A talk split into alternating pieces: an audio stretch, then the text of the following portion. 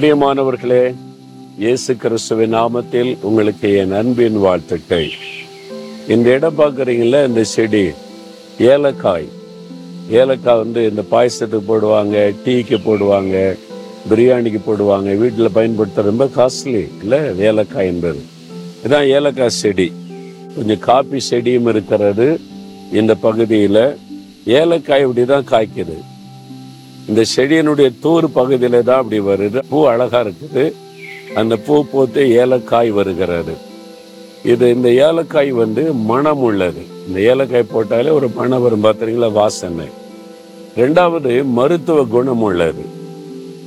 நாம் வந்து மனம் வீசுகிறவளா இருக்கணும்னு ஆண்டவர் விரும்புகிறார் இல்லை. நீங்கள் நற்கந்தமாக இருக்கணும். நம்ம இருக்கிற இடத்துல மனம் வீசணும்.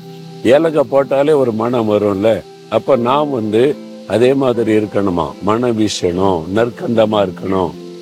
ரெண்டாவது நாம் வந்து மற்றவங்களுக்கு, சமுதாயத்துக்கு பிரயோஜனம் உள்ளவளாக இருக்கணும். மருத்துவ குணம்னா பல நோய்கள், வியாதிகள், பலவீனங்களை தடுக்கும், ஆரோக்கியத்தை கொடுக்கும். நம்ம அப்படியே சமுதாயத்திற்கு ஆரோக்கியம் கொடுக்கிறவளாக இருக்கணும். அதுதான் இந்த ஏலக்காய் நமக்கு நினைவுபடுத்துகிறாரு. சரி, அதெல்லாம் இருக்கட்ட. இன்றைக்கு ஆண்டவர் எங்களுக்கு என்ன சொல்றாரு அப்படி பார்க்கலாம். இதை கொண்டு ஆண்டவர் பேசுறாருல.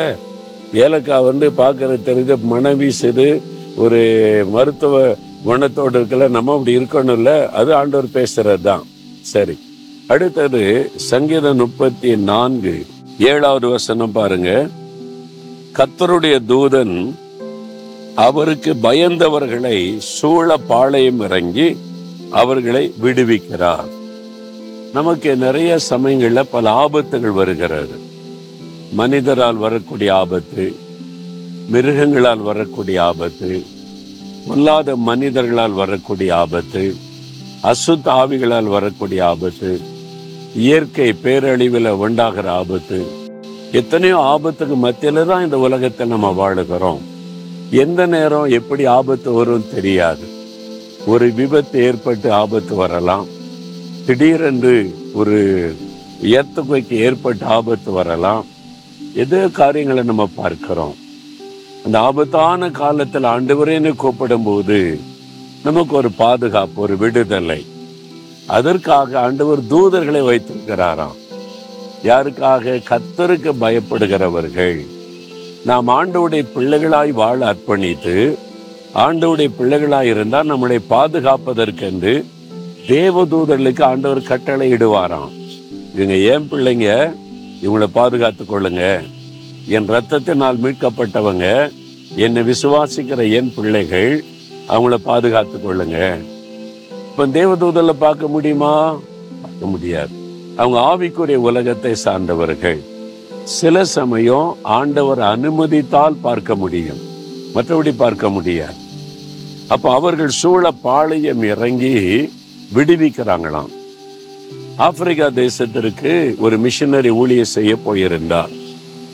அவர் வந்து ஒரு மெடிக்கல் மிஷினரி, மருத்துவ மிஷினரி.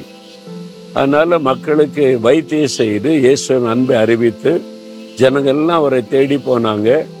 மருத்துவ உதவி செய்வார், இயேசுவை பற்றி அறிவிப்பார். அவர் ஒரு கூடார அமைத்து அங்கே தங்கியிருந்தார்.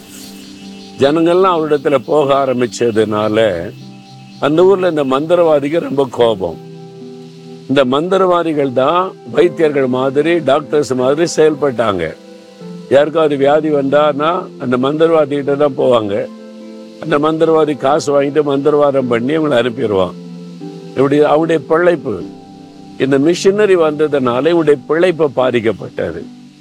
உடனே கோபத்துல இந்த ஆளை கொன்னுடணும், இல்லாட்ட நம்ம இங்க வந்து வாழ முடியாதுன்னு சொல்லி ஒரு நாள் இரவு நேரம் பார்த்து அங்குள்ள சில மந்திரவாதிகள் ஒன்று சேர்ந்து அடியாட்களை அவங்க சேகரித்து கொண்டு ராத்திரியோட ராத்திரி அவர் கொன்னுன்னு சொல்லி இரவு நேரத்தில் பயங்கரமான ஆயுதங்களோட போனாங்க. அவர் தனியாக ஒரு இடத்துல கூடார அமைத்து தங்கியிருந்தார். இவர் தனியாக தான் இருப்பார், ஆளை கொன்னர்லான்னு போனாங்க. இவங்க போனால் நிறைய பேர் அந்த கூடாரத்தை சுற்றிலும் பயங்கரமான ஆயுதங்களோடு நின்று கொண்டிருக்கிறாங்க. அதாவது பிரகாசமா இருக்குது, ஆயுதம் வித்தியாசமா இருக்கு. கையில் இருக்கிற ஆயுதம் அவங்க சுற்றி சுற்றி வர்றாங்க. ஒரு பெரிய பாதுகாப்பு. இவங்க பார்த்தாங்க, அப்போ ராத்திரில இவர் ஆட்களை கூலிக்கு வச்சு பாதுகாக்கிறதுக்கு செக்யூரிட்டி வச்சிருக்கிறார் போல, நீ பயந்து இவ்வளோ பேர் இருக்கிறாங்க நம்ம ஒன்றும் செய்ய முடியாதுன்னு போயிட்டாங்க. அடுத்த நாள் காலையில் வந்தாங்க. அந்த மிஷினரி கூடாரத்தில் இருந்தபோது அவங்க போயிருந்து உள்ளெல்லாம் தேடி தேடி பார்க்குறாங்க. என்ன பார்க்குறேன்னு கேட்டாங்க. இல்லை உங்க கூட நீங்கள் ஆட்கள் வச்சுருக்கீங்களே பாதுகாப்புக்கு, பயங்கரமான ஆட்கள், உயரமாக இருக்கிறாங்க, பயங்கர ஆயுதெல்லாம் வச்சுருந்தாங்க, எங்கே அவங்கன்னு கேட்டாங்க. எனக்கு யாரும் இல்லை, நான் மட்டும்தானே தங்கியிருக்கிறேன். இல்லை இல்லை ஆட்கள் இருக்கிறாங்க, நாங்கள் பார்த்தோமே. எப்போ பார்த்தீங்க? நேற்றுக்கு ராத்திரி உங்களை கொலை பண்ணணுன்னு தான் நாங்கள் வந்தோம். ஆனால் உங்கள் கூடாரத்தை சுற்றிலும் உயரமாக பயங்கரமான ஆயுதங்களோட பலர் வந்து அப்படி சுற்றி கொண்டே இருந்தாங்க. அப்போ நாங்கள் பார்த்துட்டு உங்களுக்கு பாதுகாப்புக்கு ஆள் வச்சிருக்கேன்னு சொல்லி பயந்து நாங்கள் போயிட்டோம்னு சொல்லி. அப்போதான் அவர் சொன்னார், அது நான் வச்ச ஆள் இல்லை, ஆண்டவர் எனக்கு கொடுத்த பாதுகாப்பு, அது தேவ தூதர்கள், அவங்க என்னை சூழ பாளையம் இறங்கி என்னை பாதுகாத்திருக்கிறாங்கன்னு சொன்னபோது அவங்க நடுநடுங்கி போனாங்க. ஓ, ஆண்டவர் தன் பிள்ளைகளுக்கு இவ்வளோ பெரிய பாதுகாப்பு தருகிறாரா என்று. பிரியமானவர்களே, நீங்கள் சுவிசேஷம் அறிவிக்கிறீங்களா? ஆண்டவருக்கு இந்த ஏதாவது ஊழியம் செய்கிறீங்களா? ஒன்றுக்கு பயப்படாதுங்க, உங்களை சூழ பாளையம் இறங்கி பாதுகாக்க தூதர்களுக்கு ஆண்டவர் கட்டளை இடுகிறார். அவங்க உங்களை விடுவிப்பாங்க. சில சமயம் நான் அந்த மாதிரி ஆபத்தில் காப்பாற்றப்பட்டதற்கு காரணம் அந்த நேரம் தேவதூதனை அனுப்பி ஆண்டவர் என்னை தப்பு வைத்திருக்கிறார். உங்க வாழ்க்கையில கூட பல நடந்திருக்கும். நீங்க சிந்திட்டு பாருங்க, திடீர்னு எப்படியோ ஒரு ஆபத்துல இருந்து நான் காப்பாற்றப்பட்டேன், அது தேவதூதனை வைத்து கத்தர் காப்பாற்றினாரு. இப்ப சொல்றார் ஆண்டவர், என் மகனே மகளே, நீ எனக்கு பயந்து என் வழிகளில நடக்கிற என் பிள்ளையா இருந்தா என் தூதர்கள் உன்னை சூழ பாளையம் இறங்கி பாதுகாப்பாங்க, நீ பயப்படாதேன்னு சொல்லி. எவ்வளவு சந்தோஷம் இல்லை? நமக்கு மேல ஆண்டவர் எவ்வளவு அக்கறை வச்சிருக்கிறார் பார்த்தீங்களா?